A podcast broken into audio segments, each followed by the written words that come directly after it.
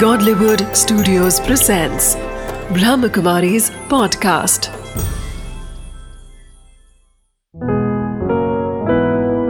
चले आध्यात्म की ओर बीके उषा दीदी के साथ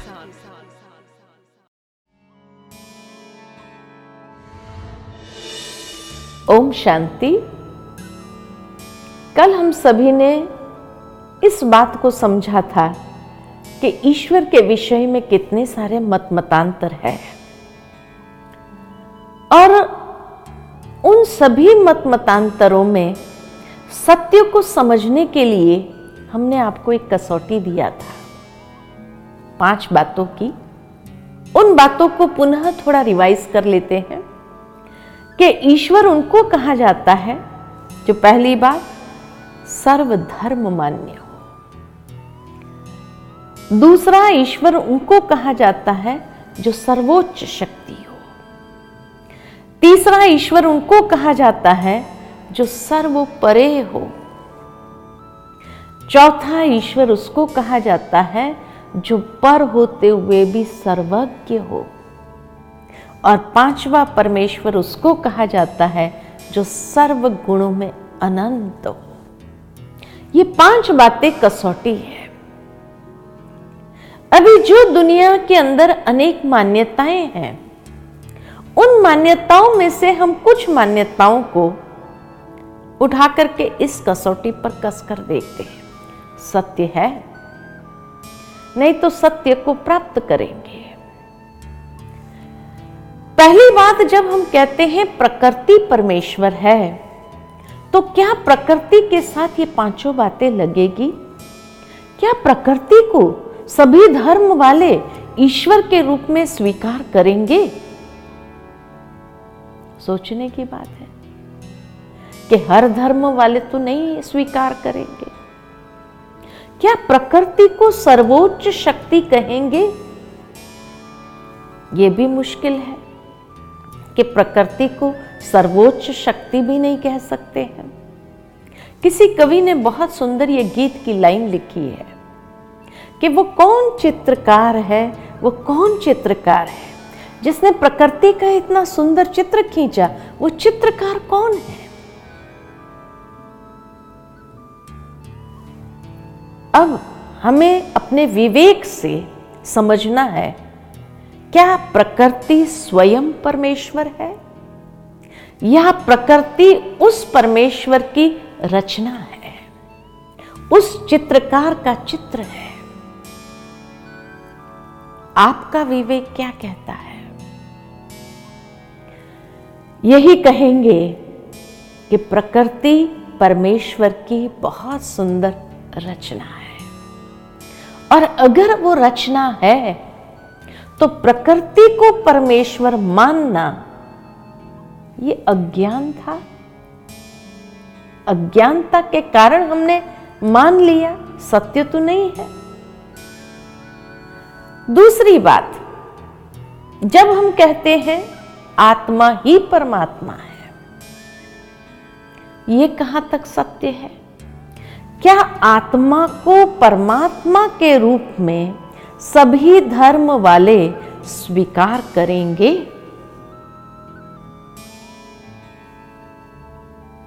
हर धर्म वाले तो आत्मा को परमात्मा के रूप में स्वीकार नहीं करेंगे।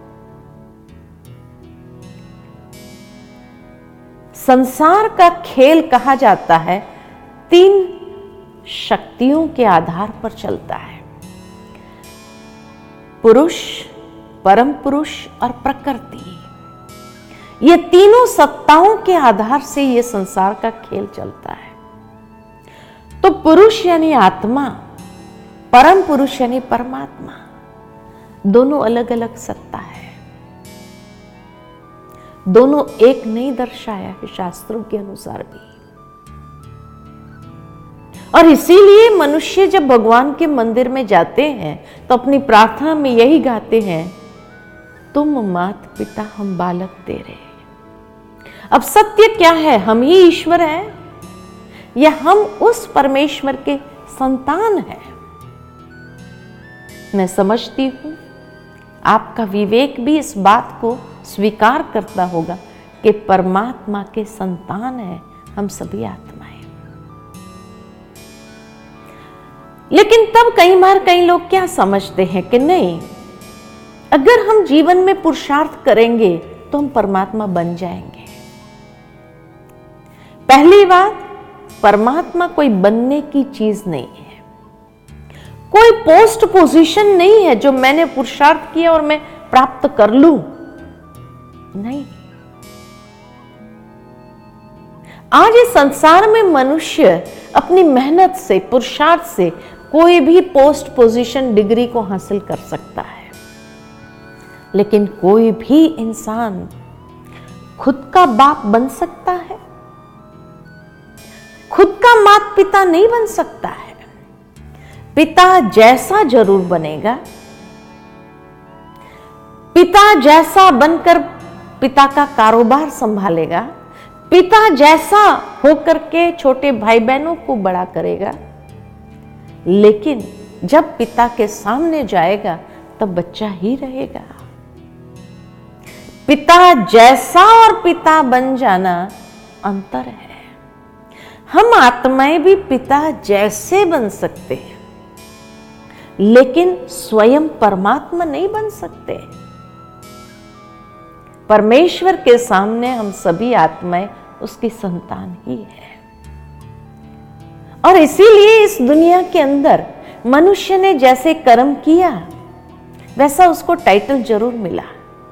किसी ने पुण्य कर्म किया तो कहेंगे पुण्यात्मा है। किसी ने महान कर्म किया तो कहेंगे महात्मा है। किसी ने धर्म का काम किया तो कहेंगे धर्मात्मा है। किसी ने दिव्य कर्म किया तो कहेंगे देवात्मा है। तो देवात्मय अनेक है, धर्मात्मय अनेक है, पुण्यात्मय अनेक है महात्मा अनेक है, पापात्मय अनेक है, लेकिन परमात्मा एक है। ग्रामर में परमात्माएँ, ये शब्द आता ही नहीं है। गॉड इज़ वन यही कहा गया है। लेकिन तब कई बार कई लोग क्या मिसाल देते हैं कि जैसे सागर से बुदबुदा निकला और सागर में समा गया, ऐसे एक बड़ा परमात्मा है, जिसके टुकड़े टुकड़े होकर, अंश होकर के हम इस संसार में आए और अंत में जाकर के सारे बुदबुदे उसी सागर में विलीन हो जाएँगे और परमात्मा बन जाएँगे। ये कहाँ तक सत्य है? पहली बात सागर से बुदबुदा निकला और सागर में समा गया, यह संभव है। क्योंकि वो तत्व है, तत्व तत्व में समा सकता है। लेकिन आत्मा तत्व नहीं है। आत्मा एक शक्ति है। शक्ति का टुकड़ा नहीं हो सकता है। तत्व का टुकड़ा हो सकता है और तत्व तत्व में मिल जाता है। और जब तत्व तत्व में मिल गया तो उस बुदबुदे का अस्तित्व समाप्त हो गया, वो सागर बन गया। लेकिन आत्मा शक्ति है। शक्ति का न टुकड़ा होता है, न वो समा सकता है। उसका अपना अस्तित्व है, अजर, अमर, अविनाशी। जिसके अस्तित्व का कभी विनाश नहीं हो सकता है। तब कई बार कई लोग बहस भी कर लेते हैं। कि अरे जैसे पुत्र पिता का अंश है, ऐसे आत्मा भी परमात्मा का अंश है। पुत्र पिता का अंश है ये शरीर, जो फिर भी ये तत्व का बना हुआ है। लेकिन आत्मा तत्व नहीं है। और इसीलिए आत्मा का अपना अस्तित्व है। तो सत्य क्या है? आत्मा ही परमात्मा कहना सत्य है, या आत्मा परमात्मा की संतान है कहना सत्य है? आपका विवेक क्या कहता है? मैं समझती हूँ कि आप भी उस बात से सहमत होंगे। आपका विवेक इस बात को स्वीकार करता होगा कि आत्मा परमात्मा की संतान है। पिता जैसा बन सकते हैं। पिता नहीं बन जाते हैं। खुद के पिता कैसे बन सकते हैं? तीसरी बात, जब हम कहते हैं, ब्रह्म ईश्वर है, आत्मा ब्रह्म है, परम ब्रह्म, परमात्मा है। अब सोचने की बात है कि ब्रह्म, क्या चीज़ है? ब्रह्म भी एक तत्व है। जिस तरह ये पाँच तत्वों की दुनिया है, ऐसे महान तत्व है, परम ब्रह्म, महान तत्व है। अज्ञानता के कारण हम दो दो बातें करते आए हैं। प्रकृति परमेश्वर है भी कहा, प्रकृति परमेश्वर की रचना है ये भी कहा। वो तो क्लियर हो गया दूसरा, आत्मा सो परमात्मा भी कहा, आत्मा परमात्मा की संतान है भी कहा। दोनों बातें कही। सत्य सिद्ध हो गया, आत्मा परमात्मा की संतान है। इसी तरह, एक तरफ़ हम कहते हैं ब्रह्म ईश्वर है, दूसरी ओर ये भी कहते हैं पार ब्रह्म में रहने वाले ईश्वर। पार ब्रह्म परमेश्वर, जो पाँच तत्वों की दुनिया से पार परम ब्रह्म में निवास करने वाले ईश्वर। अब हमें अपने विवेक के आधार से समझना है कि दोनों बातों में सत्य क्या है। ब्रह्म ही ईश्वर है कहना सत्य है, या पार ब्रह्म परमेश्वर है कहना सत्य है? ज़रूर है, हर कोई ये कहेगा कि पार ब्रह्म में निवास करने वाले ईश्वर। ये सत्य है। आगे बढ़े। चौथी बात जब हम कहते हैं कण कण में व्यापक है। कहा नहीं है? सर्वव्यापी है। अब कण कण में व्यापक है। क्या हमारा विवेक इस बात को भी स्वीकार करता है? कि ईश्वर कण कण में है। कूड़ा, कचरा गंद गटर सब में भगवान है। कण कण तो सब हो गया। तो कूड़ा, कचरा गंद गटर सब में भगवान हो सकता है। ऊँचे ते ऊँची हस्ती। और कहा हमने उसको कह दिया? एक तरफ़ उसकी महिमा में गाते हैं, ऊँचा तेरा नाम, ऊँचा तेरा काम, ऊँचा तेरा धाम। ऊँचे ते ऊँचा भगवान। और दूसरी ओर हम कहते हैं कण कण में कहीं ना कहीं ये विरोधाभास नहीं हो रहा है। एक दूसरे से कॉन्ट्राडिक्ट नहीं हो रहा है।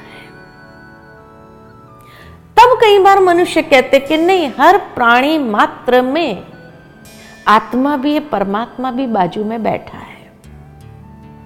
ठीक है, इस बात को भी हम देख लेते कि अगर हर इंसान के अंदर आत्मा भी है और परमात्मा भी बाजू में बैठा हो, और एक व्यक्ति किसी का खून करता है, गलत काम करता है तो वो कर्म किसका? आत्मा का या परमात्मा का? अगर आप कहेंगे आत्मा का है तो उस वक्त परमात्मा अंदर बैठा क्या कर रहा था क्या परमात्मा के पास इतनी शक्ति नहीं जो एक आत्मा को गलत कर्म करने से रोक सके? इतनी ताकत नहीं है। आज घर में बच्चे होते हैं, बच्चे किसी बात को लेकर आपस में झगड़ा करने लगे। माता पिता सामने बैठे हो, अगर मारपीट करने लगे तो माता पिता देखते रहेंगे कि उसका कर्म वो जाने या छुड़ाएँगे। क्योंकि मनुष्य अक्सर ये कहता है कि मनुष्य जो कर्म करता है, परमात्मा उस समय साक्षी हो जाता है, उस समय मनुष्य के कर्म में इंटरफियर नहीं करता है। अगर साक्षी ही होना था तो ज़रूरी नहीं कि यहाँ बैठे और साक्षी हो। जिस तरह से माता पिता सामने बैठे हो तो साक्षी नहीं हो सकते हैं। इसी तरह परमात्मा भी करुणा का सागर, दया का सागर प्यार का सागर है मात पिता है, वो साक्षी नहीं हो सकते उस वक्त। लेकिन अगर मात पिता बाहर है, बच्चे अकेले घर में हैं तो खूब मारपीट भी होगी। मात पिता हो तो ये काम नहीं हो सकता है। आज जैसे कोई हमें कोई बात बताता है और हमें मालूम नहीं होता है तो हम क्या कहते हैं? ऊपर वाला जाने छोड़ो ना, तुम क्यों इस झंझट में पड़ते? कहते ना, कभी गलती से भी कहा नीचे वाला जाने। फिर ये ऊपर वाला कौन है? नीचे वाला, सब में व्यापक कौन है? और सही कौन सा है? ऊपर वाला ये सही है, या कण कण में व्यापक ये सही है? श्रीमद् भगवत गीता के चौथे अध्याय में जब उसने ये कहा, यदा यदा ही धर्मस्य जब जब धर्म की अति ग्लानी होती है, तब तब अधर्म का नाश और सत धर्म की पुनः स्थापना करने के लिए मैं इस संसार में अवतरित होता तो नहीं है तभी तो आएगा। अगर यही हो तो कौन आएगा? अगर यही हो तो उसके होते इतना अधर्म कैसे? है अगर नहीं है, तभी तो वो आएगा। तभी तो इतना अधर्म फैला। तभी तो उसका नाश करने के लिए उसको आना पड़ता है। आज देखो प्रकृति के अंदर भी ये गुण है कि अग्नि के अंदर लोहा रखो तो अग्नि के संग में जब लोहा आता है तो वो भी लोहे की, लोहा भी अग्नि के जैसा लाल हो जाता है, संग का रंग। इसी तरह मनुष्य भी थोड़े दिन किसी के संग में रहता है ना तो उसको भी संग का रंग लग जाता है। मनुष्य तो छोड़ो पशु पक्षी को भी संग का रंग लग जाता है। वो कहानी याद आती है कि एक बार एक शिकारी दो तोता पकड़ कर ले आया, बाज़ार में बेचने बैठा। एक तोते को एक महात्मा अपने आश्रम पर ले गए, दूसरे तोते को एक बदमाश अपने अड्डे पर ले गया। थोड़े दिन के बाद देखा गया कि जो तोता महात्मा के आश्रम पर गया था, सुबह सुबह राम राम बोल रहा था। और जो तोता बदमाश के अड्डे पर गया था, वो सुबह सुबह गालियाँ बोल रहा था। इसी तरह परमात्मा अगर हम सबके बाजू में बैठा है, पारस है, और वो पारस बाजू में बैठने के बाद भी हम दिन प्रतिदिन गिरते ही गए। अधोगति होती गई। ये हो सकता है, ये तो परमात्मा का सबसे बड़ा अपमान कहेंगे। कि वो बाजू में बैठने के बाद भी उसके पास अगर इतनी क्षमता नहीं, हमें पारस बनाने की तो बैठने का कोई मतलब नहीं है। लेकिन तब फिर बात आती है कि सर्वव्यापकता की बात भी तो शास्त्रों में ही है। तो क्या शास्त्र गलत है? नहीं, शास्त्र गलत नहीं है। लेकिन शायद शास्त्रों में जिस भाव से लिखा गया है, उस भाव को हमने समझा ही ना हो यह तो हो सकता है। शास्त्र किसने लिखे? ऋषि मुनियों ने लिखे। और ऋषि मुनियों ने यह शास्त्र किस बेसिस पर लिखे? अनुभव के बेसिस पर। उन्होंने ईश्वर के जो अनुभूति की तो अनुभूति को शब्दों में बांधने का प्रयत्न किया। लेकिन वास्तव में अनुभूति को शब्द में बांधा नहीं जा सकता है। और इसीलिए मनुष्य ने कहीं ना कहीं मिसअंडरस्टैंड कर लिया। जिस तरह से कहा जाता है कि पहले के समय के ऋषि मुनि जो थे, वो जब साधना करते थे तो they were able to travel through through time समय के अंतराल से गुजर सकते थे। और जब कली काल को देखते थे कि इतना घोर पाप कर्म होगा, मनुष्य को ये पाप कर्म से बचाएँ कैसे?